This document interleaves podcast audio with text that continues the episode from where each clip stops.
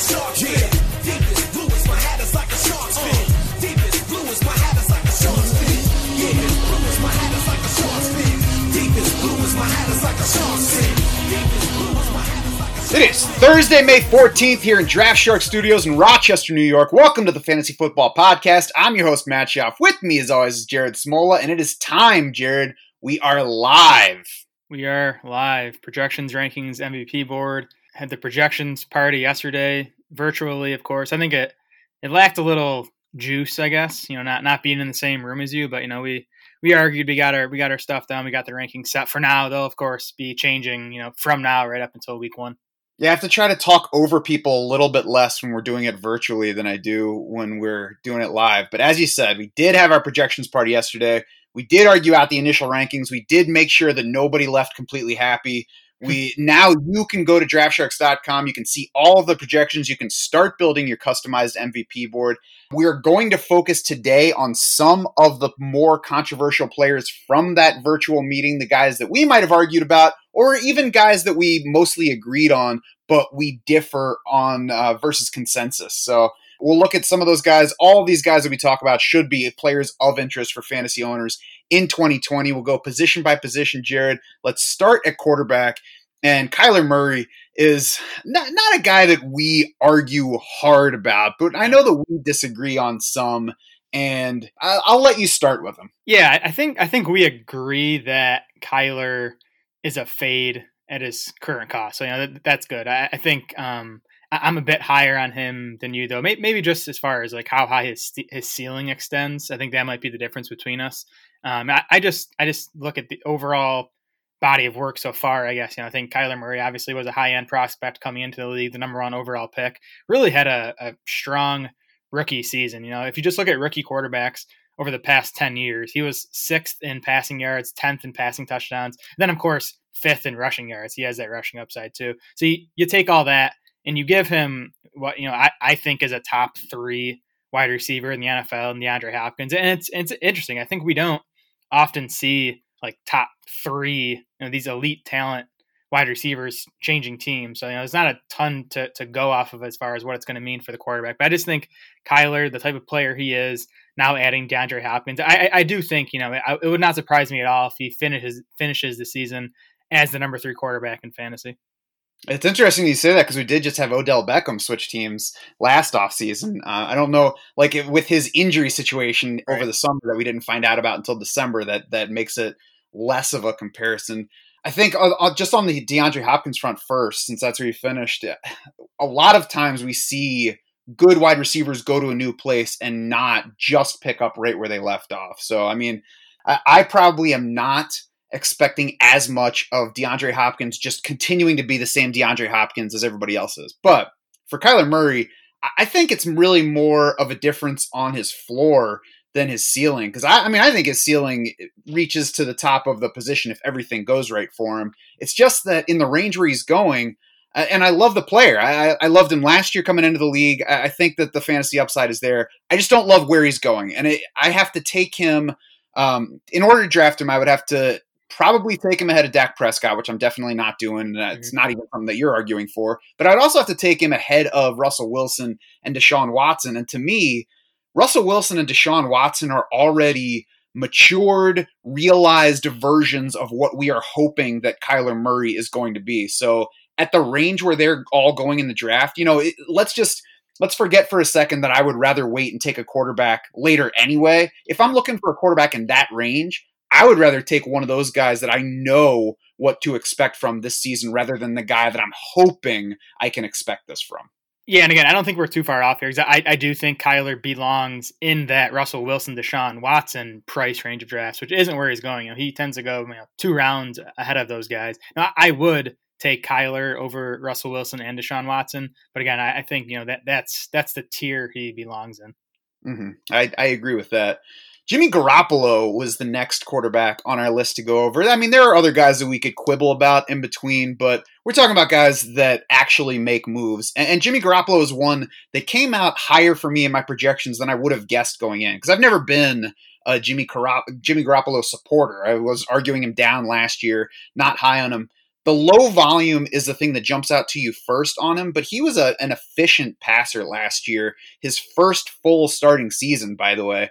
Um, fourth in the league in completion rate, seventh in the league in passing touchdown rate, third in yards per pass attempt, 12th in fantasy points per pass attempt. So if the volume comes up at all, I mean, we're talking about a guy who has been efficient in limited duty to this point, and he was efficient last year despite a, a fairly iffy pass catching core. I mean, Deebo Samuel was basically his top wideout. They had about a half a season of Emmanuel Sanders, who was also dealing with injury during some of that. George Kittle missed two games, played through injury and some others. They've added Brandon Aiyuk in round one. So I think when you put it all together, Jimmy Garoppolo is not a guy that I look at and say, oh, yeah, I want some Jimmy G this year. But when he, the way he came out in my numbers, I looked back at it and I was like, yeah, all right, it makes sense. Yeah, I mean the, the issue for me is you know even with that super efficiency, Garoppolo finished only 23rd among quarterbacks in fantasy points per game, it's, and you know it's because he had the low volume, because he doesn't add anything with his legs, which hurts. That's sort of the, the funny thing about doing projections too. It's like it, when a guy has a season as efficient as as Garoppolo did last year, it's almost like you tend to hold it against them because it's it's tough for me at least to project him to be that efficient again. I do still think that he's good enough. And I, I you know, I, I, just I think Kyle Shanahan might be the best offensive mind in the game. So I think when you put you know that together and, and Kittle returning and Deebo returning and adding Aiyuk, I do still think Garoppolo should be more efficient than league average. But I know when I did my projections, I did you know project some of that efficiency stuff to come down. I projected the volume to be about the same. And again, you don't add much rush, uh, much rushing numbers with Garoppolo's projection. So you know, for me, he came out outside my top twenty quarterbacks. Yeah, I mean, I think that the volume's coming up for him because I don't think that they're going to go 13 and 3 again next season. I, I don't know how much the volume matters, but we'll see. And the the reason for me that he's not somebody that I'm arguing to push up to where I had him is I mean, look at the other guys in that range. It's like Matthew Stafford, Baker Mayfield, Ryan Tannehill. Am I going to sit here and say, no, Jimmy Garoppolo is definitely going to outscore Daniel Jones and Ryan Tannehill this year? No, I just don't feel that strongly about any of them. They're all just kind of in a pool. And if I'm looking to draft somebody in that range, I'm probably just like waiting for the last one or two that are available and grabbing whoever that is. Right, exactly. I mean, he's he's mostly a victim of the depth of quarterback. And even for me, you know, I'm lower on Garoppolo if I'm in a best ball and I'm you know waiting on my quarterback too, he, he's still in that group. I feel fine about as my second quarterback even because you know he is locked in as a starter. And even last year, you know he did I know have some pretty big ceiling weeks. Yeah, if last year showed us anything, it's that we need to start him against the Cardinals. Yes, yes, for sure. Derek Carr is another guy in in that range, and just like Jimmy Garoppolo, he's not a quarterback that you get excited about at all unless you're his brother. But similar to Jimmy Garoppolo, Derek Carr is coming off career highs in completion rate and yards per pass attempt from last season. And he did that despite a pretty terrible wide receiver situation with the Raiders that we've addressed before. I mean, uh, Antonio Brown imploded in the preseason. Tyrell Williams started out fine, and then he had to play through plantar fasciitis for most of the year. The Raiders then have worked hard on improving really the whole team, but even just focusing on offense, they drafted Henry Ruggs, they drafted Bryan Edwards. In the backfield, they added Lynn Bowden, who is a pass catching running back. We'll see if he's a running back, but he was a receiver and a quarterback in college. They signed Devontae Booker, who I think is a goofball signing, but it's at least a pass catching running back, so they're trying. And then Jason Witten, a tight end, again, one of those signings that didn't make a whole lot of sense to me, but it's another accomplished receiver at tight end. So they're trying to give more pieces to Derek Carr or Marcus Mariota if Derek Carr stumbles. Right, exactly. I mean, and, and I'm I'm still not totally comfortable like how high Carr landed in our rankings. You know, he's not he's not in the top ten or I think I think he's like 17th or 18th. Um, but I do think when you dig into him and this offense a bit more, it does make some sense. For starters, like like you said, he he was actually pretty good last season, at least better than a lot of people think. Um, you know, if you look at the 27 quarterbacks last year with 300 plus pass attempts, Carr ranked second in completion rate, second in adjusted completion rate, seventh in yards per attempt, seventh in quarterback rating. Pro, Pro Football Focus had him eighth among those 27 quarterbacks in their passing grade. So I think he's still, you know, a capable quarterback. And like you talked about, all those weapons they've added. I mean, I think I think people look at like Denver as a team that really invested in their offense this season. You know, I think the Raiders aren't too far behind when you look at adding two wide receivers and a running back in the draft, taking a running back in the first round and Josh Jacobs a year ago. So it's actually a pretty good group of skill guys around Carr right now. When Derek Carr comes up on your MVP board and you're, you know, looking for a quarterback too, instead of saying, "Oh, I got to go get Carr now because he just popped up on the MVP board," I think what you do is look at where he is and say, "Okay, I can wait another round or two and probably still get Derek Carr as my QB two, and I'll be just fine." Right. I mean, he's probably not even, not even going to get drafted in like lineup setting drafts for the most part. Um, and then yeah, in best ball, you know, he, he tends to be like one of the last locked in starters to come off the board. So I do think he's a guy you can definitely wait on and just scoop up. Over to running back, and I think this was really the first player of significant controversy at the projections party, and it is Kenyon Drake in just this offense that I don't think we're going to stop arguing about uh, this entire offseason. So Kenyon Drake, kind of similar to Kyler Murray for me. I like Drake. I don't like him sixth where he came out initially in your PPR ranking. So why don't you start with the case for Kenyon Drake? Yeah, and I didn't even like Drake up at sixth, but I think I think we bumped him down to eighth in PPR, which which is about where I would take him right now. I mean, I, have just I've loved this player for a while now, and it's funny because back when Drake came out of Alabama and you know the Dolphins made that pick, I, I thought it was a reach, but you know I've changed my mind on him. I, I think he he's proven he's he's the guy's been good whenever he's been giving a chance been given a chance. Um, Four point eight yards per carry for his career over the past four seasons now. That's eighth best among 51 running backs with 300 plus carries. And the majority of that came on bad Dolphins teams. I think Drake finally, over the second half of last season, when he was traded to Arizona, found himself in a good spot. And he was awesome. Um, over those final eight games, 643 rushing yards, eight rushing touchdowns, 28 catches, 171 receiving yards. He was fourth among running backs in PPR points over that span. And he was the key reason that Arizona's rushing offense ranked second in D- in Football Outsiders DVOA last year by the end of the season. I, I like Drake. I want to like him up high.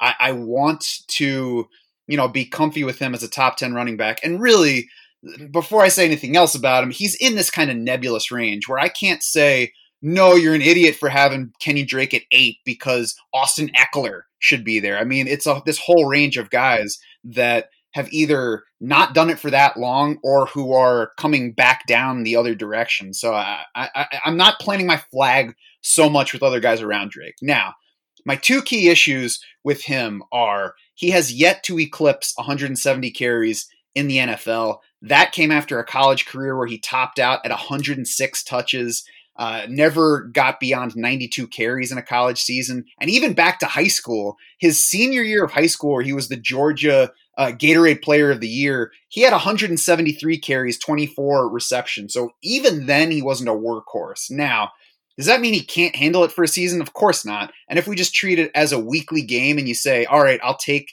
the workhorse to begin the season. And, you know, maybe he's not even necessarily a workhorse in the beginning, but I'll take the clear lead back for Arizona and I'll worry about his durability later in the season after I've gotten fantasy points from him. So, my question then is are the Cardinals going to make him a workhorse type? He averaged 15.4 carries per game with the Cardinals last year. That number was driven up by a couple of really big weeks 22 and 24 carries in weeks 15 and 16. Otherwise, he hit 16 carries once, I believe, 15 carries one other time. So, do they really plan on having him average that much, or is he going to be more like, you know, 14, 13 and a half carries per game? And what about the offense overall? 21st in yards last year, 16th in carries, 16th in yards per play. So, it's not that I dislike Drake, it's that there are these several questions that are kind of nagging at me in the first half of the second round, is where I would have to take him. Yeah, I mean, you're right that he's never been a workhorse in the NFL. I think he, he's done it for stretches. Like, you know, he had the, the eight mm-hmm. games last year. There were times in Miami where like three or four game stretches he'd be getting, you know, 15 or so carries per game. I think he has the size to be a lead back. You know, he's like 210, 215 pounds. And really, he, he struggled with injuries at Alabama, but he has been very healthy as a pro so far. And, you know, even even our projections, I think we have him for like 220 carries. That That's like you know 13 and a half 14 carries per game which I, I think is plenty doable. I think he's going to continue to do you know a bunch in the passing game. You know he was almost on pace for 60 catches in his half season with the cardinals last year. And, I, and yeah i am i am high in this cardinals offense. I think what they did last year with a rookie quarterback and a first year head coach and now again they add deandre hopkins. I do think you know this offense has the potential to really explode this season. I don't I don't see the exploding potential. I'd say that there's upside, but they have they haven't impressed me yet. So I think that's probably our key difference on these Cardinals. But I hope that I am uh, wrong about Drake. He's a lot of times when we disagree on a player, uh, you know, it motivates one or both of us to be like, all right, let's bet it. That's not me for Kenyon Drake. I'm not like, oh, I'm, I bet that Kenyon Drake is going to finish below these guys. That's too bad because I would like to bet on Kenyon Drake. We've got other bets coming up. We'll move on to Nick Chubb in the backfield, though, and I had to argue him up the rankings yesterday. Uh, so, I mean, first of all, Nick Chubb is terrific. He was highly productive last year. He had more 90 yard rushing games than Derrick Henry. He had nine of those to seven for Derrick Henry. He had more 100 yard games than Derrick Henry, seven of those to six for Henry. And he did it behind a Cleveland line that we talk about as being weak, but the Browns actually actually ranked 10th in adjusted line yards last year, according to Football Outsiders. They were 18th the year before. 14th the year before that. There was really a weakness at, at, tackle, but they addressed that. So Jack Conklin, they signed in free agency. They drafted Jedrick Wills in round one. So they replaced both of their tackles. I think the interior of the line is in good shape. Other issue is Kareem Hunt coming into the fold last year. And Kareem Hunt cut way into Nick Chubb's targets. Mm-hmm. But even after Kareem Hunt was was on the field, Chubb still saw about 70% of the Browns carries the rest of the way. He was averaging 18 carries per game. And now we get a new coaching staff that has been or was uh, run heavy in Minnesota with Kevin Stefanski being the offensive coordinator there, now the head coach here. And he came in talking up Nick Chubb. He said, first of all, he said about both of those guys, he said, those two guys are jumping off the tape about Chubb and Kareem Hunt, but Chubb specifically, he says, Nick Chubb, man, wow, the tape is so impressive.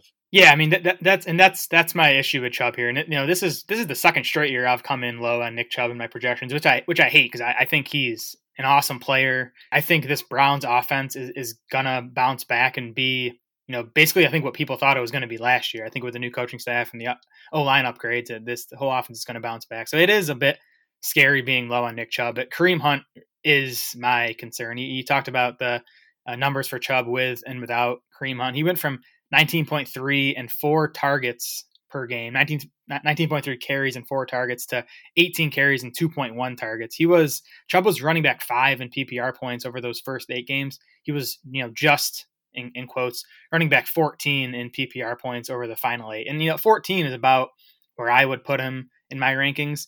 Um, it's just no one else in that, you know, say top 12 running backs have a player that, you know, the quality of Kareem Hunt behind him. You know, I just think that that threat of Hunt maybe stealing a bit more this season, which I think is more possible under a new coaching staff. I think that just adds some more unknown to the equation.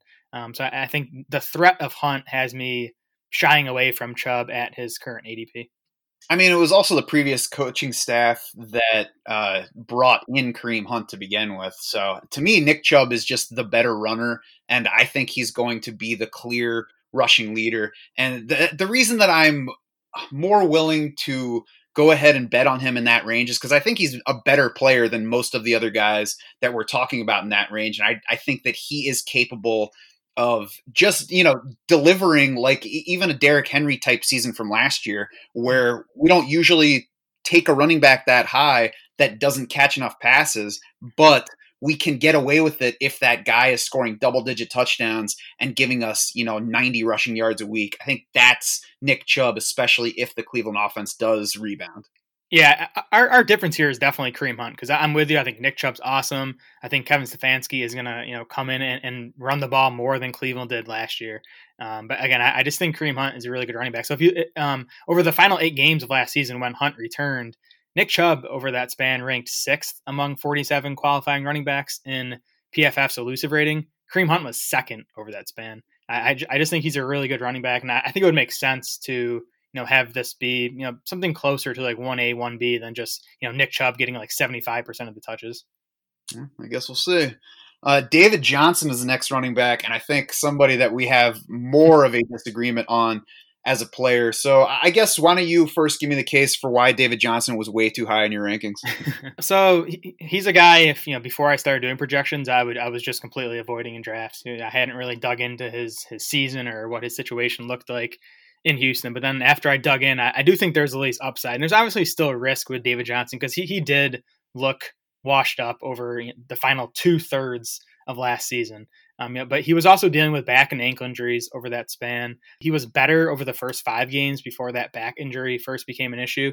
David Johnson averaged 4.1 yards per carry, 10.3 yards per catch over those first five games. So, you know, I, I think it, it, it's a question how much gas he still has left in the tank. But I think, you know, he's only 28 years old. He's not, you know, he's not in his prime, but he's, you know, he hasn't hit that like age 30 yet where you really got to worry about a guy dropping off. David Johnson also only has two NFL seasons of big workloads. You know, that makes me feel a bit better. And, but I think most importantly, the Texans believe David Johnson still has has plenty to give. I mean, they they basically flipped DeAndre Hopkins for him straight up, which is a stupid move, but I think it you know tells you how high they are on him. So I I think the Texans intend to make David Johnson, you know, so, something close to to their workhorse running back. I mean, Carlos Hyde in this offense last season ranked top 12 in the NFL in both carries and rushing yards. Hyde, you know, Hyde Hyde was good last year, better than I expected. I don't think he was like this elite running back. I think I think it's possible that David Johnson basically matches what Hyde did on the ground last year. And then we know, you know, he, again, even last year he was still effective in the passing game. So I, I do think he's going to do more, you know, definitely do more than what Carlos Hyde did as a pass catcher last year.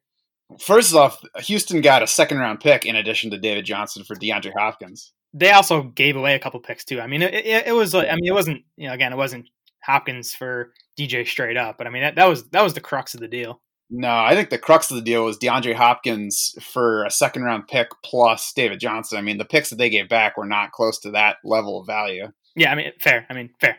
okay. so I just figured I'd address that first because I don't, I don't, I think that chips away a little bit at maybe their view of David Johnson. But certainly the trade indicates, and Bill O'Brien's words indicate that he thinks David Johnson is uh, like a gem that he got. I think that he's insane. I believe that David Johnson has always been overrated as a runner, uh, really by any measure. I mean, for his career, if you want to go by yards per carry, he's at 4.0 yards per carry for his career, 3.9 since 2016, which, which was his first year as a full time starter. If you look at PFF rushing grades, he has never had a rushing grade better than 70.1. That was all the way back in his rookie year. If you look at football outsiders numbers, he was below average in efficiency last year. He was way below average in efficiency in 2018. Uh, Carlos Hyde rated poorly in that category in 2018. He was still ahead of David Johnson. Hyde rated mid pack among 45 qualifiers last year in Football Outsiders rating rushing efficiency, well ahead of David Johnson in that category last season. David Johnson has always been a better receiver than a runner, but that's the thing that Houston already has in place. Duke Johnson caught 44 passes last year. was the first time, by the way, that a Texans running back has reached 40 catches since Arian Foster in 2012. That was before Bill O'Brien took over. It was long before Deshaun Watson got there. Lamar Miller, who most recently worked as, you know, the true feature back, the all-around back there, he only averaged 2.1 catches per game over his three years with the Texans. That comes out to about 33 to 34 over a full season. So we're talking about David Johnson, who has never really been a very good runner, is declining in that area. His better area already has somebody that he's going to have to share targets with in a place that has not been friendly for target volume. I want absolutely nothing to do with David Johnson this year unless he makes it to at least like round five. Yeah, so again, if it's the David Johnson we got over the final two thirds of last season, then you know it's it's it's trouble. But again, I'm I'm more optimistic that that you know that was the injuries, and that if he's healthy, he, he can bounce back. I agree. He's never been an efficient runner. I'm just not sure how much that matters. Volume is just so much more important, especially when we're talking about you know carries for running back, so much more important than than you know yards per carry. And then you know with, with the receiving stuff, O'Brien's history of not targeting running backs in the passing game is a concern. Hopefully, he, you know, again, he, he paid all this for David Johnson. Hopefully he realizes that, you know, he's at his best in the passing game. I think David Johnson a much better pass catcher than Lamar Miller. I think David Johnson's even a better pass catcher than than Duke Johnson. I, I think the numbers bear that out. So I, I do expect DJ to, you know, be the pretty clear lead pass catcher ahead of Duke even this year. I think a healthy David Johnson is unattractive here. I think the bottom, the very bottom of running back two range is where he belongs. I think that in general, betting on a 28 year old running back to rebound and also buck the history of a coach's uh, tendencies, I don't. It just doesn't seem like a good bet to me. I just think you could be getting you know a 260, 270 touch guy, and he goes in the fourth round of fantasy drafts. I'm, I'm gonna I'm gonna gamble on that. Leonard Fournette, speaking of touches, going to Pete. This is an argument going the opposite direction. Now, Fournette comes out low in our rankings. I, I, can't say that I'm all that uncomfortable, but I think the argument for Fournette is the same argument that you have for David Johnson, and the volume for him is easier to find because we only have to look back to last year. Fournette ranked second behind only Christian McCaffrey in touches per game last year. Not very efficient and hasn't been very efficient through most of his career, but I mean, what's going to replace him really is the question. Like, I, I don't love Leonard Fournette. I don't want to be excited about him, but I have a hard time pushing him too far down the list the difference between DJ and Leonard Fournette is the Texans obviously love David Johnson. The, the Jags seem like they're done with Leonard Fournette. I think you know this is the last year of his deal, and he's going to be gone after this. You know, he, he, was reportedly on the trade block. You know, throughout the offseason. they didn't find any takers, which isn't much of a surprise because you know Fournette was not very efficient last year. He finished running back seven in PPR points, but you know, that's because he was seventh in the league in carries, fourth in targets. With Jacksonville not planning on Fournette being a part of their future this being a team that's basically re, you know rebuilding it, it's you know it might end up being the worst team in the NFL. I think there's at least a chance they they reduce that volume. I think his passing game volume is definitely going to decline. He's not going to see another 100 targets. They added Chris Thompson this offseason, who you know has six seasons of history with Jay Gruden in Washington, so he, he knows this offense. We'll see how long he can stay healthy, but I think when he is healthy, he's going to definitely cut into uh, Fournette's volume in the passing game, and then on the ground. I mean, we'll see. You know, I've heard that the Jags are high on Ryquell Armstead, who they drafted last year. He dealt with some injuries during his rookie season. I think he's at least an option to at least take some of that massive volume Fournette got last year. Yeah, and I mean, you know, again, he's one where our projections came in wildly different on him, but I don't care to argue him up to my point because really I would rather find a reason to dislike Leonard Fournette than to force everybody to bring him up to where I have him. I I I, I kind of hope that they siphon some work away from him wherever it goes. I don't really care. I, I mean, I'm not betting on Ryquell Armstead. 35 carries as a rookie. He never really did much at Temple either. He had one season where he was really Temple's true lead back. Uh, his final year there was a speed score winner, but I, am not sure how much there is to like there. I, have I have liked Chris Thompson, you know, for the 10 games that he's going to stay on the field. He's definitely going to take some receiving away. So this is one again, kind of like Kenyon Drake, where a lot of times I would say, right, let's bet on this one because I think there's no way a guy's finishing below here. I, I hope that my numbers are wrong on Leonard Fournette and he comes in much lower. This one's really just like a feel one for me. I just I don't I don't feel good about Fournette. You know, a team that doesn't really like him, a bad offense. Like it'd be easy to project him to get similar volume as last year, at least on the ground, and you know still get you know 50, 60 targets. Then he is going to come out as a top ten running back. But um, you know, I just I just want to be low on Fournette because I, I, just I don't really want much of this Jags offense look at the fact that again Fournette isn't really part of this team's plan. Um, just just not a guy I'm super excited to draft. Yeah, I think the downside to being low on him is that you get a season similar to last year where he's totally volume driven and you know, he's just a consistently good bet for touches. I don't think that the risk is you miss out on the season where he scores like 10 or 12 touchdowns and finishes third. Exactly, and, and of course, you know these rankings can and, and, will change. And if you know Fournette shows up to training camp in great shape, and the coaches are all talking about him glowingly, then you know maybe he'll he'll climb the rankings. Let's move on to wide receiver, though, where we start again with a Cardinal, which seems to be a common theme here. And really, DeAndre Hopkins, it's the argument that I've already made. I mean, he goes from dominating target share in Houston to an offense that already has two wideouts in the range of 19 plus percent target share, you know, last year and beyond that for Larry Fitzgerald, especially. Kyler Murray might be a high ceiling passer, but he was nowhere close to Deshaun Watson last season. I don't know yet if he's going to be close to Deshaun Watson this season, so that's at least a question. And then the offense, as we've addressed, I have more of a question for the offense on whole. Yeah, and this is a similar situation to Kyler Murray, where both of us are lower than consensus on DeAndre Hopkins. You're just a bit lower than I am. I mean, I have DeAndre Hopkins as my wide receiver five, and he, he's a, he's a tier below the top four guys, and you know he, he tends to go as the second or third wide receiver off the board in fantasy draft. So I haven't been drafting DeAndre Hopkins. Um, I, it's also for me tough to hate on him too much. I mean, again, I I do think he's an elite receiver, and I think he's joining an ascending offense, and I think he's going to be, you know, the clear lead number one option in the passing game. So I, I don't hate the guy, but you know, he, would have to get to the middle of the second round or the late second round before I consider drafting him. Yeah, I don't hate him either. He's just going too early for me. So uh, I'm probably going to end up with zero shares of DeAndre Hopkins this year.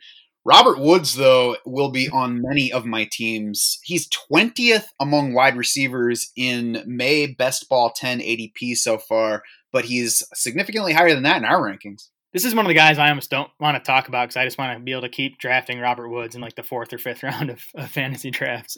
Um, yeah, he came in seventh for us among wide receivers in, in PPR points, and I'm fine with him there. Do not do not draft Robert Woods at wide receiver seven. Again, you can get him at you know wide receiver 15 and be and be you know pretty confident he's still going to be there. But uh, wide receiver seven in our rankings. Robert Woods finished 10th among wide receivers in PPR points back in 2018. He was 14th last year, despite scoring just two touchdowns. Robert Woods was eighth among wide receivers in targets last year, eighth in catches, 14th in yards. He, he just had bad touchdown luck. That's going to regress. It almost always does for these guys. Um, and, and Woods was especially good over the second half of last season, where we really saw the Rams offense sort of morph into you know kind of a, a base three wide receiver offense into more two tight end sets. That that hurt Cooper Kupp. It did not hurt Robert Woods at all. He was awesome over his final seven games. Averaged 11.3 targets per game, 7.4 catches, 95 receiving yards per game. That's encouraging. Now you have Brandin Cooks leaving behind 72 targets from last season know, Josh Reynolds, maybe he soaks up the majority of those, but uh, Woods could definitely get a few extra targets. And then I think what people overlook with Robert Woods is the added production he gives you on the ground. He had 115 yards and one touchdown on 17 carries last year. He had 157 yards and one touchdown on the ground back in 2018. So if you if you sort of give him even you know 100 or so yards and a score on the ground, that's a pretty big boost. Yeah, so we each independently projected Woods into the top eight in PPR. So that made me even more comfortable with it. And, you know, the, the numbers say pick him in round two, don't let him get past the 2 3 turn. But ADP says you can pretty much always get Robert Woods anywhere in round three. You'll usually be able to get him anywhere in round four. So, like you said, you don't have to jump on him at that level if it makes you uncomfortable having him that high. He's the 49th player overall in best ball 10s and ADP right now. The thing that I really don't get about his low ADP at this point is he's done it. I mean, he finished last year 14th among PPR receivers despite scoring three total touchdowns. The year before that, he finished 10th among PPR receivers. So he's already been up there. We're not projecting him into a land that's far beyond what he has visited before he, as you said, tore it up over the second half of last season. He went from a 19% target share before the bye to 26.4% after the bye. And as you mentioned, they shifted the offense in that range. The Rams have indicated that they're going to continue playing offense along those lines, fewer three wide receiver sets, less of that 11 personnel we've come to know, and more of the two tight ends. Uh, it didn't hurt Robert Woods at all. I don't see why it would hurt him going forward to have fewer receivers on the field. I think that he is being drastically overlooked at this point. Yeah, totally. He, he's just he's just not a sexy player, so I, I don't expect ADP to rise too much. I think he's going to remain a pretty big value throughout drafting season. Uh, Juju Smith Schuster is next on the list, and his first two seasons in the league say that you should kind of overlook what happened last year and consider him a strong bounce back candidate. The situation, though, makes me nervous with him. Uh, you know, what is Ben Roethlisberger going to look like when he comes back this year besides Hagrid from the Harry Potter movies? Is Diontae Johnson ready for the kind of step up that a lot of people seem to expect from him? Will there just be too many guys to spread targets around to? We've, you know, we've got Diontae Johnson, as I mentioned, James Washington, Chase Claypool arrived, Eric Ebron came in free agency, Vance McDonald's still there. The running backs will get some. And, you know, all of that in an offense that doesn't start out exciting. It's just a, lot of questions for me on Juju. My only question with Juju, and it's it's definitely a big one, but it's it, it's Ben Roethlisberger, and you know, uh, 38 year old quarterback coming off throwing elbow surgery. It's definitely a question, and that that's why you know Juju is like you know I don't know wide receiver 15 in our rankings versus you know wide receiver eight if you know we had a healthy Big Ben. I'm not too concerned about the target competition. I think a healthy Juju is clearly the best wide receiver in Pittsburgh still. I mean, I think it's easy it's easy to forget how good he was over his first two NFL seasons because of what happened last year. But I'm basically throwing last year out completely. You know, the crappy quarterback play with with Duck Hodges and Mason Rudolph. Juju was banged up too for most of the season. He he hurt his toe in week one. Didn't miss any time with the injury, but you know we know toe injuries can be tough. Um, he suffered a foot injury in November. Suffered a concussion and a knee injury later in November. Ended up missing four games with that one. So again, I'm just throwing that out. But you look back to his first two seasons, 58 catches, 917 yards, and seven scores as a rookie, 111 catches, over 1,400 yards, and seven touchdowns in year two. Juju is top 10 in NFL history in both catches and receiving yards through his first two NFL seasons. So I, I still definitely believe in the player. Like I said, and like you said, Big Ben is is the question. But if he's healthy, I, I feel pretty confident in Juju having a, a big bounce back season. The final challenge for me with Juju is where he's going. And in ADP, Adam Thielen is right behind him. I feel like Adam Thielen's a higher floor option right now. Calvin Ridley is right behind them. It just feels a little safer to me than Juju Smith Schuster right now. And then Robert Woods, Tyler Lockett are right. significantly behind them. So, you know, e- even if like Thielen's gone or I'm not looking receiver out, like I-, I can wait another round or two and take those guys who I like each of them straight up versus Juju right now. Yeah, and I, I, like all those guys too, so I wouldn't argue too much against it. I, I, I do think Juju has a higher ceiling than than I think all those guys, and you just, you just you know I think Juju, where, where's he going? It's like late third or early fourth round, right in ADP. Yeah, somewhere in that range. Yeah, I mean, it, it just it just feels like he could give you a pretty big profit on on that price tag. I mean, the guy was a first round pick last summer, but essentially in this same situation with a healthy Ben Roethlisberger. I mean, I I can't argue against him because it might be that last year is just something that we need to throw out, and he yep. is for real. So you know, we'll see where it goes with him. Terry McLaurin, on the other hand, is somebody that I'm definitely arguing against, but I'll let you start by giving us the case for him. The case is I think he's a good player, and I think he's set up for, for big volume. McLaurin was really good as a rookie last year 58 catches, 919 yards, seven touchdowns, finished wide receiver 29 in PPR points on a Redskins team that ranked 32nd in pass yards, 28th in pass touchdowns. Um, among 79 wide receivers with 50 plus targets last year, McLaurin was 11th best in yards per target. He was 14th best in yards per route run. Um, now you head into 2020. I, I think be, behind McLaurin, I think Washington has pretty easily the worst pass catching corps in the league. It's Steven Sims, Kelvin Harmon, fourth round rookie Antonio Gandy Golden at wide receiver. It's Jeremy Sprinkle, Logan Thomas, and undrafted rookie Thaddeus Moss at tight end. I mean, I, I, I think McLaurin really should dominate targets on this team. You know, I projected him for a 24% target share. I think it could even climb above that just when you look at the other the other options in this passing game. The concern obviously is Washington's offense is probably going to be bad again. I, I know that. I think it could at least be a bit better than it was last season, though. I mean, Dwayne Haskins comes in, you know, late in his rookie season and struggles. Um, I think, you know, hopefully with, with a full offseason, you know, he is a guy that was a first round pick, had a huge final season at Ohio State. I, I, I still think there's definitely hope that Dwayne Haskins is the answer for Washington. I think it's possible that your hope for McLaurin pays off. That said, I'm not betting on him any to anywhere near the level. So last year he was a top 14 fantasy receiver over the first six weeks. From that point on, though, he was about wide receiver 45 across formats. He ranked 55th in the league in receptions per game, and McLaurin put up lower touchdown rates and uh, yards per catch with Dwayne Haskins as quarterback than he did with Case Keenum small sample, but you know it's what we have to go on with him so far. And the other problem is the bigger problem I think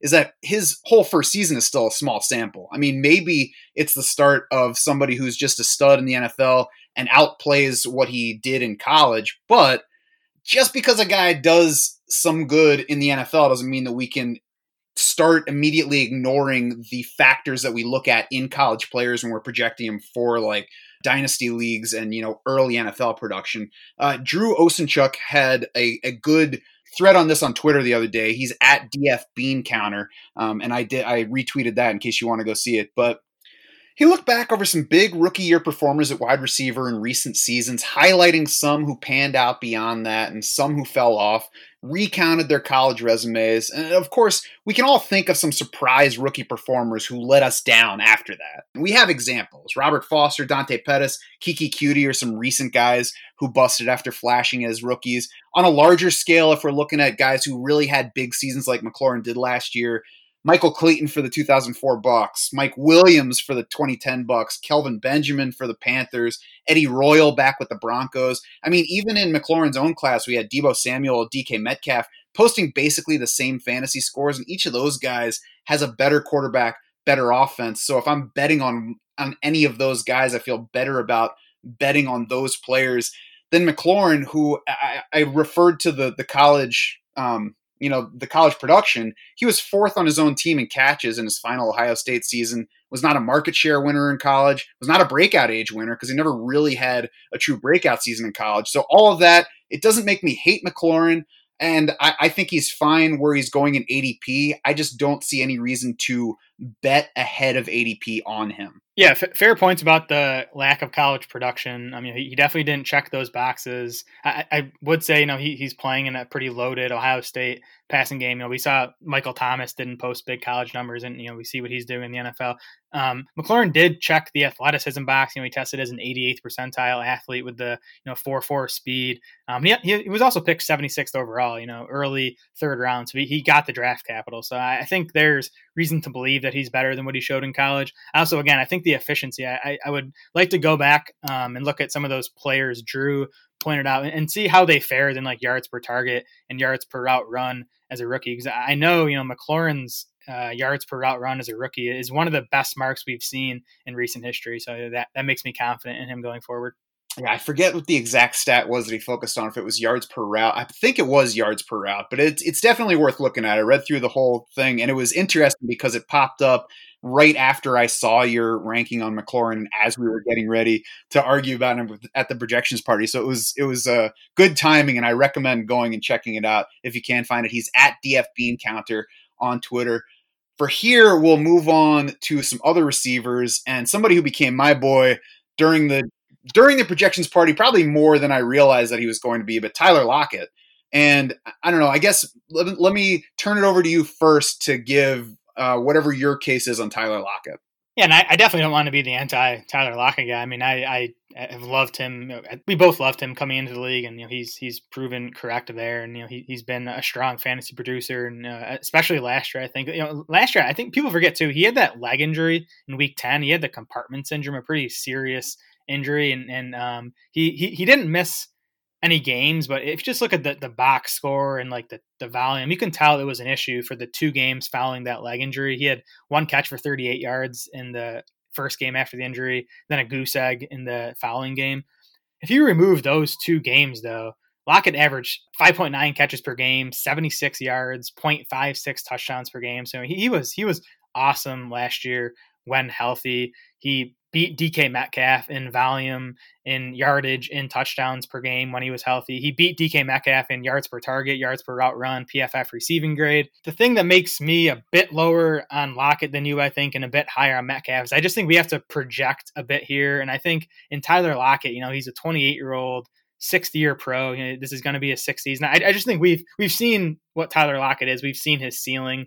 I don't think we've seen DK Metcalf ceiling yet. You know, and he he did have an impressive rookie season. You know, 900 yards. Uh, I think it was seven or eight touchdowns, and did that as a 21 year old rookie. Uh, I just think you look at a guy who you know should be on the on the ascent with his size, with his athleticism. I would I would not be shocked if DK Metcalf outproduces Tyler Lockett this season.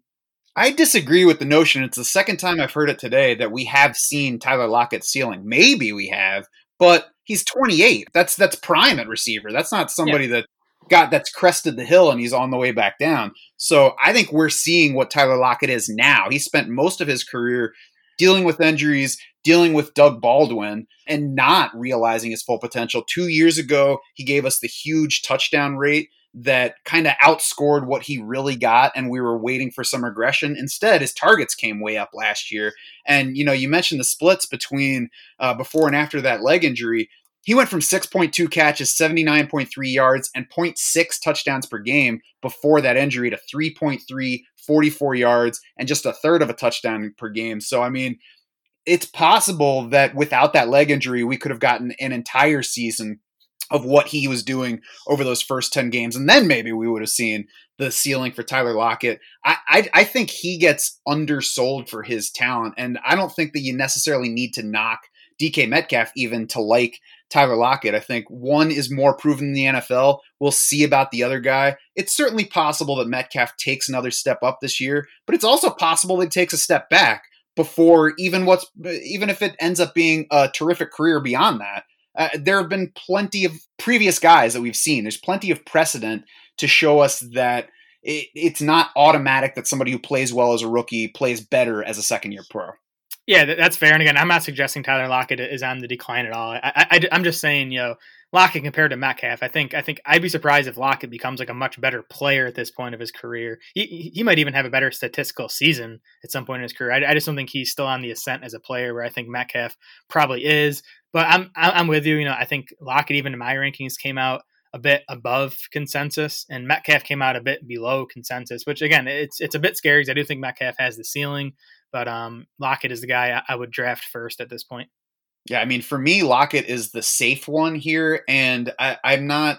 I don't use safe as a bad word here because I again I think he's undersold as a talent. I don't think he needs to improve as an NFL player from this point. I think he can be this this same guy, and if he can stay healthy, then he plus Russell Wilson is just going to you know continue to be dynamic. Yeah, I agree that Lockett's safer. And um, again, when you look at what he did when he was healthy last year, I don't, I don't, I'm not sure DK Metcalf's ceiling extends beyond that. So I, I'm, I, am i am not even sure Metcalf has a significantly higher ceiling. I did. I have not succeeded yet in locking in a Tyler Lockett versus Terry McLaurin bet with you. Although I'm going to keep working on that. Are you ready to make that one yet? Well, for starters, you did make a beer bet with Lenny on Lockett versus DK Metcalf, so you are already invested in Metcalf uh, or sorry, in Lockett. I don't want to bet against Tyler Lockett, so I don't want the McLaurin Lockett bet. We can maybe find another receiver to bet against McLaurin, or I'd rather just bet McLaurin like I don't know top top twenty PPR wide receiver this year. Yeah, we'll see about that. We'll keep working on McLaurin, but yeah, I, I feel totally comfy putting something on the line with Tyler Lockett as my horse in the race. Not quite as comfy with T.Y. Hilton, but I definitely like T.Y. Hilton versus his ADP coming into this season. He's 28th in May wide receiver ADP in best ball 10 drafting. He finished 37th in PPR points per game last year. Uh, obviously, a low point for him in his career. The, the next lowest was way back in his rookie season, where he was wide receiver 31 in PPR. In between, we saw finishes of wide receiver 14, 27, 5, 23, 11, 18. So most of T.Y. Hilton's career was way better than where he's being drafted right now. His two worst seasons, um, if you throw out that rookie one, were these past two seasons when Jacoby Brissett was the starter, not the past two years, but 2019 and 2017. So Jacoby Brissett's out of the lineup. They signed Philip Rivers. He looked like a, decline, a declining player last year, but if you go by Pro Football Focus grades, if you go by Football Outsiders numbers, the decline I don't think was as large as it's being sold. I think at the very least, Philip Rivers is a passing upgrade on Jacoby Brissett, and I think T.Y. Hilton is well set up to be a tar- target magnet for the Colts this season. Definitely could be. Hilton is a guy I am concerned that uh, he's sort of declining at this point. He's a he's an undersized speed receiver. He turns 31 in November. He's missed two and then six games over the last two seasons now. So that's a slight concern for me. Rivers is a slight concern for me. I, I agree he's probably an upgrade over Jacoby Brissett, but he is 38 years old. If, if he takes another step back from what we saw last year, it is going to be an issue, I think, for the Colts. And I do also still expect Indy to be a run leaning offense. You know, they, they spent they spent an early second round pick on Jonathan Taylor when they really didn't need to add a running back. So I, I do think they still want to lean that way. So even if Hilton is the clear lead guy in this passing game, and I, and I expect him to be, you know, I don't think you're going to get 130, 140 target season out of him. So just, I, am not I'm not opposed to T.Y. Hilton. I wouldn't be shocked at all if he you know finishes as wide receiver 18 this year. Um, he's he's just not a guy I I can get super excited to draft. Mm. I think he's a pretty good bet for 130 targets as long as he stays healthy. Uh, I mean, I I think I had him for like 115 or something again. I I just, I, just, I don't think it's going to be a super high volume passing game. Mm-hmm. I can agree with that. Emmanuel Sanders next on the list. I was actually surprised at how low he came out in your projections. I was surprised too. Um, I, I want to be higher on him, and, and, we did we did raise him. Um, to, to me, it's just it just it was tough to find Sanders targets. Um, if you look at the Saints over the past three seasons, wide receivers not named Michael Thomas ha- have seen the following target shares over the past three seasons 25.5%, 23.5%, 15.7%. That, that's for all wide receivers not named Michael Thomas. Th- those are super low target shares if you're not you know familiar with with you know projections and, and uh, wide receiver target shares. Now, Emmanuel Sanders obviously significantly better than any of those other wide receivers the Saints had over the past three seasons. So I do think he's going to you know get more than Ted Ginn or, or Tre'Quan Smith ha- have been getting. But I mean, Michael Thomas is still there. Obviously, he, he's probably not going to see 32% of the targets again. But I wouldn't expect a huge drop off. You know, I think I had him for like 27, 28%. Jared Cook is back. He's better than what the Saints had at tight end over the past few seasons. So I think he's still going to see a significant target share. Alvin Kamara, obviously, he, he actually saw he, his 16.6 target share, 16.6% target share last year was actually his lowest of the past three years. He was at 20 and 19% the previous two seasons. I would think the ankle injury he he dealt with played a part in that. So I think again, I think Kamara is going to take you know 18 to 20 percent. So it's just it's just like where the target's going to come for Emmanuel Sanders for him to be someone we can rely on in fantasy lineups. I certainly expect Michael Thomas to be the clear leader again. He was my number one receiver across formats. He comes out well ahead, but I think Alvin Kamara and Emmanuel Sanders are going to be pretty close at 2 3. I gave 19% to Kamara in my projections, 18% to Emmanuel Sanders. Jared Cook only drew 13.1% last year in the 14 games he played. And even if you take out the game he left early, he was only at 13.5%. I don't think he's headed for a larger share than that. You know, I, I found the same small numbers for number two Saints wide receivers recently that you did, but it's been a while since they had a, a real true number two wide receiver. And I think that's why they went to get Emmanuel Sanders. I think it's a direct indictment on uh, Tre'Quan Smith, who disappointed wildly last year. Only got 2.3 targets per game last year. So I don't think he's getting a whole lot. We have to look back to 2016 for the last time that they had a decent number two receiver. And that was when Michael Thomas led the team. Brandin Cooks was second, and Willie Snead also joined them over 100 targets.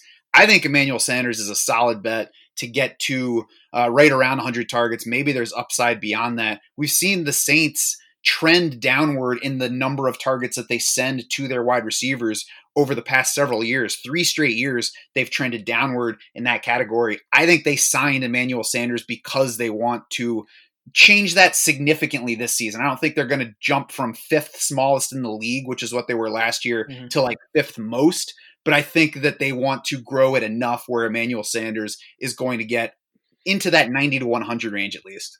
Yeah, de- definitely possible. And if he gets there, I, I, you know, I do think he'll be a valuable fantasy asset. I do expect him to be super efficient with you know the, the talent he is and playing with Drew Brees with Sean Payton. Do, do you have Sanders ADP in front of you by any chance? Yeah, he is 47th in May ADP at the position, which yeah. is even like eight spots lower than he came out for me. Yeah, he, he's totally fine at that cost. When the signing happened, I sort of thought, oh, everyone's going to see Emmanuel Sanders as the clear number two with Drew Brees, and they're going to you know think he's going to be like a wide receiver two, which uh, I would have been fading at that cost. But if you can get him as a you know almost a wide receiver five at that point, I, I definitely think he's he's a fine pick. Yeah, I agree. I was waiting for him to be like wide receiver 30 at least because eh, even if you don't dig way into the numbers, I do think that anywhere in wide receiver 4 range is certainly a good place to bet on a Drew Brees starting receiver. I mean, Brees is old now, but he's also still led the league in completion rate for 3 straight years.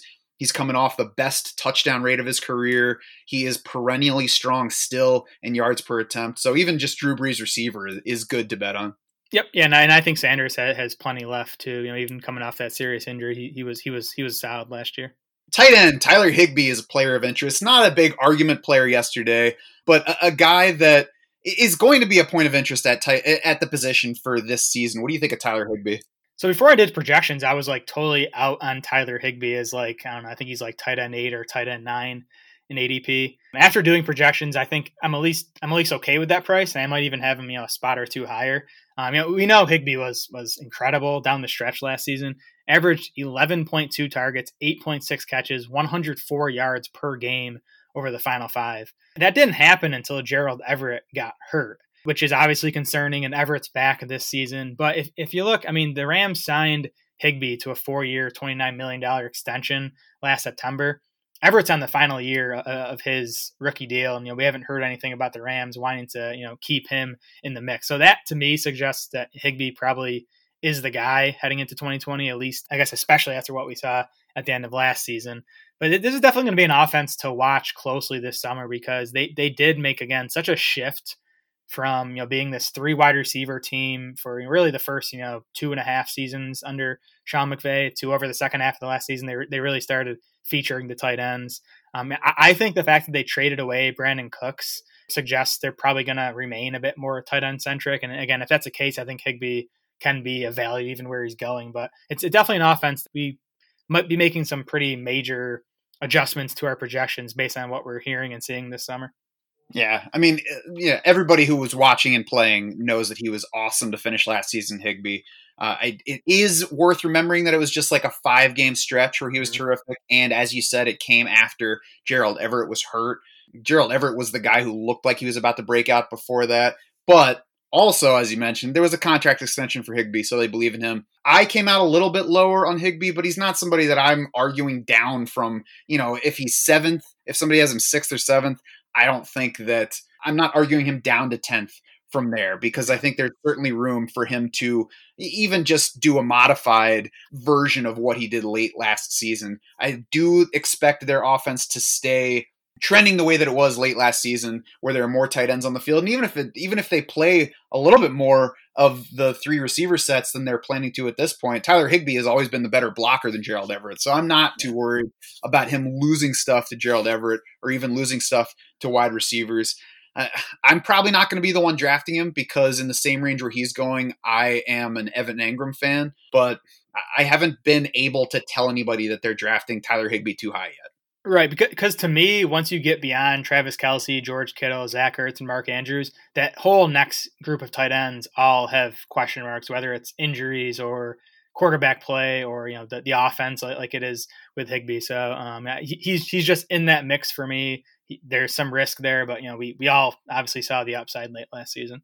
Rob Gronkowski is a guy going in the similar range, but I think has a lot more risk. It was two years ago when we last saw him play. Even then, he finished tight end 11 in total PPR points. He was tight end 9 in points per game. He only scored three touchdowns. He was fourth on the Patriots that season in catches per game behind James White, Julian Edelman, and Josh Gordon. Now Gronk lands in an offense that has Mike Evans and Chris Godwin in place. The Bucs only finished mid-pack in the league in target share for tight ends last year.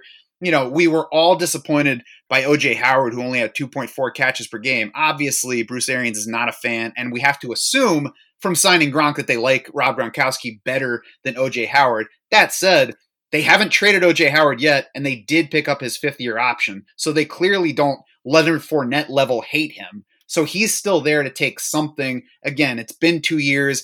I, it, it's too much for me to take Rob Gronkowski inside the top 10. Yeah, I'm, I'm, i mean, I'm with you. The risk is obviously huge, and we're we're all just guessing on Gronk at this point, especially you know until we see him get on the field in training camp and in preseason. Hopefully, I mean, he's obviously past his prime. He's not you know the Hall of Fame level tight end he he was a few years ago. I mean, you said it though. He still finished tight end nine in PPR points per game in 2018. I, I think that you know that that kind of shows you how low the bar is at tight end, and, and he did that on just on just the three touchdowns on on 47 catches which is a, a, low touchdown rate for any tight end, especially low for Gronkowski.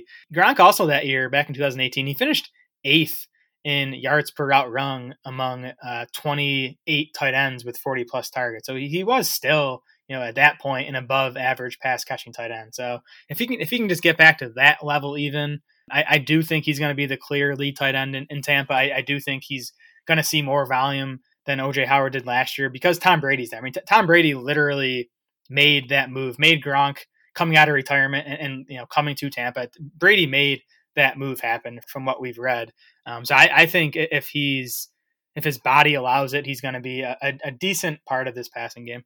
Yeah, my concern if if I do a full fade on Gronk is that he has a season that's like 50 catches and 10 of them are touchdowns. Right. I think that is, you know, that that's the ceiling with him. Right. I think I think if you're talking about him as like a low end tight end one, he's riskier. He's much riskier than most of those guys. But I think his ceiling beats the, the majority of those guys.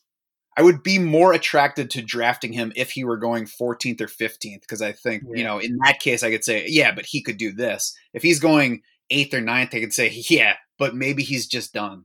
Yeah, I'm with you there and um like unless he gets hurt this summer, I, it's kind of hard to imagine his ADP dropping from where it is now. Blake Jarwin, on the other hand, his ADP doesn't need to drop anywhere, and I hope that doesn't come up too much. He's been my baby for a while, And it seems like now we're about to start raising him together. We've talked about the volume that's coming his way, and it's easy to see Randall Cobb left, Jason Witten left. So even with CeeDee Lamb in the mix, there are enough targets available. All you have to do at tight end is get to 80 targets and you're top 12 at the position in that category. Yeah. So we don't need 100 even though I think that that's within the the realm of possibilities for him. Blake Jarwin's been efficient to this point, 12th among tight ends in yards per target since he arrived in the league in 2017. That's all tight ends that have seen 50 plus targets. Even if you drop it to 40 plus targets in that time frame, he's still 16th in that group the big selling point is that Jarwin's not a part time pass catcher anymore this year. He's their lead tight end because they let Jason Witten walk. They extended Blake Jarwin. The extension might look bigger than it actually is. It really, the way that the cap hits break down, it might just be a two year trial for him. But either way, he's the lead tight end in an offense that I really want to bet on this year. Yeah, I mean, D- Dallas could have just extended Jarwin in an original round restricted free agent tender, and he would have been super cheap this season. You know, it's unlikely any other team would have tried to sign him away. So e- even if the contract extension wasn't huge, and it, and it wasn't, I mean, even if you just look at the entire contract, it's 5.5 million per season on average. That puts Jarwin like 20th among tight ends. So it's not this like huge, huge extension, but I do think it shows that they're confident in him. And like you said, with how efficient he's been, Jarwin was ninth among 56 tight ends with 20 plus targets last year in yards per route run. So I think he's capable of cashing in on this increased opportunity. I, am with you. I think this Dallas passing game is one we're going to want to get a piece of. And Jarwin is just going super late in drafts. Jar- Jarwin and, and, Woods were the two guys I, I like. I, I don't want to talk about them because I just want their ADPs to stay where they are. All right, so I'll delete that portion when I edit the podcast before I post it. Perfect. But yeah, Jarwin's very easy to like, especially at ADP. Dallas Goedert, I smiled when I saw your projection for him because I have wanted him down in that range uh, since, I don't know, way back before we were doing projections. We were just talking about early rankings for 2020, and then I found that you agreed with me. Dallas Goedert is my is my um, Nick Chubb at tight end, where I think he's an awesome player. I wish I could like him more, but I, I just you can't you can't project the volume that that he is going to need to you know finish where he's being drafted. I, I, think he's like right in, right around tight end 12 in ADP. Last year, Goedert saw the 87 targets, but he was still out targeted by Zach Ertz 135 to 87. So Ertz cl- still the clear lead tight end here, and you you just you can't expect 36% of the Eagles targets to go to these two guys again this season. We just don't see two tight ends soak up that much of the target share. The, the league average for tight ends is 21% per team. I think Philly's going to remain above that, um, but to expect them to remain at 36% again with you know what will hopefully be a healthier wide receiver corps, you know DeSean Jackson hopefully healthier, Alshon Jeffery we'll see about him. They added Jalen Reagor, they added Marquise Goodwin. More targets are going to go to the wide receivers this season, and I think uh, a, a chunk of those are going to come from Goedert. And Dallas Goedert specifically loaded up on targets late last year. A quarter of his targets for the entire season came in the final two games of the year. 49 of his 87 targets came over the final six games. That stretch, of course, there were already the injuries at, at wide receiver that kept DeSean Jackson and Alshon Jeffery out, had Greg Ward become a fantasy factor. Jordan Howard was out, so they were throwing the ball more with one of their top running backs out. And then even Zach Ertz got hurt at the end of the season. So really everything came together for Dallas Goedert to have a big finish in targets, and he delivered. He's a good player. I like mm-hmm. him as well.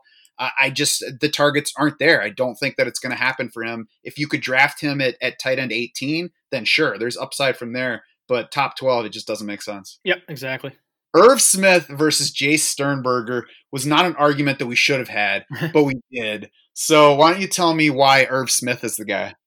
Yeah, I mean, I'm not even sure we had had an argument. I, th- I think we both like both guys. I guess you prefer Sternberger. I prefer Irv Smith at this point, just because we we saw him have a pretty solid rookie season, especially you know by, by tight end standards. Um, and, and, he did it alongside Kyle Rudolph, who isn't this stud, but he's like an established, solid NFL tight end. Um, if you look at the final 12 games of last season, um, including the playoffs for Minnesota, Irv Smith basically pulled into like an even timeshare with Kyle Rudolph. It was 47 targets for Rudolph to 42 for Irv Smith, 36 catches for Rudolph, 32 for Irv Smith. And again, you know that that's Rudolph, an established veteran, versus Irv Smith, a 21 year old rookie tight end. So I think you, you look at Irv Smith and you know how how efficient he was at Alabama, what he did last year, the fact that Minnesota spent the 50th overall pick on him just a year ago, I think you can sort of project him to pass up Kyle Rudolph as the lead tight end in Minnesota. And, and, this should still be an offense that does, you know, lean on the tight end more than average, um, especially when you consider, you know, it's Adam Thielen, rookie Justin Jefferson, and not much else at wide receiver. Yeah, for what it's worth, Kyle Rudolph and Irv Smith were pretty much even in target share when Adam Thielen was playing. When Adam Thielen was out, it was Kyle Rudolph who actually got the bigger boost in targets. I don't know what to make of that. You know, Adam Thielen's back. Maybe that brings them back down. I'm not going to argue for anybody to take Kyle Rudolph ahead of Irv Smith. I also, though, am not ready to say for sure that Irv Smith is going to outscore or out target Kyle Rudolph this year. I mean, Rudolph beat him in yards per catch and average depth of target last year. So it was a nice debut for Irv Smith. I think I came away a little bit less impressed than you guys. He definitely wins on upside. Yeah. That said, I wouldn't bet on Irv Smith ranking higher than fourth on this team in targets. And we're talking about a low volume passing game. So for me. Even though I haven't seen it in the NFL from Jace Sternberger, I, we we both loved him coming into the league. He dominated as a receiver in his final college season, and he plays for a Green Bay team where he could be the number two target this year. I'm not saying he definitely will be, but it's it, it's a clearer path for him against Devin Funchess and Allen Lazard for those two three spots behind Davante Adams than it is, I think, for Irv Smith in Minnesota. I'm definitely with you that Sternberger has the higher ceiling because, like you said, he he could finish second on this Aaron Rodgers led team in targets, and I think Irv, you know, best case, he's like battling Justin Jefferson to be like the you know the number two. I guess along with Dalvin Cook, so you know that it's there's there's definitely more volume upside for Sternberger, and you know really there's not much to me separating them as prospects. Again, we we just we got to see Irv Smith a bit more, and for Sternberger it was just because he had that uh, preseason ankle injury that you know he he landed on short term IR and then couldn't really get involved down the stretch. So tough to hold that against him too much. But again, Irv just has the one season of experience under his belt at this point, at least.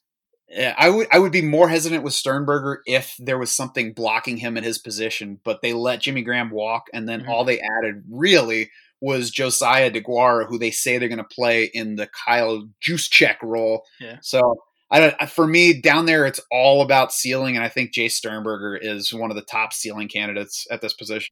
Yeah, the, the nice thing about Smith and Sternberger is they both remained pretty cheap in drafts. Like you know, people aren't baking in like the, the upside of them potentially breaking out in, in, their second season. So you can get both of them at reasonable prices. And going back to Rudolph, I, I think he's still a value too, because I do think there's a chance he stays ahead of Irv Smith this season. And even if he doesn't, like Rudolph could finish as, you know, like tight end 18, even if Irv Smith passes him up. And Rudolph tends to go much later than that. I know I just got him like the 15th round of an FFPC draft. Yeah, he's been a decent red zone target at least, and losing Stefon Diggs is certainly not going to hurt his chances of being an option there. Yep. That's going to do it for this post projections party episode of the podcast. Head over to draftsharks.com now and you can check out all of our offensive projections and rankings for the season and start seeing how they fit together in your customized MVP draft board. But you can only see that if you're a DS insider. So jump on board now. Let us be your unfair advantage for the season. You can also find us on Twitter. We are at Draft Sharks. Jared is at Smola DS. I am at Schauf DS. It's S C H A U F. For Jared Smola and the rest of the Draft Sharks crew, I'm Matt Schauf saying thanks so much for swimming with us.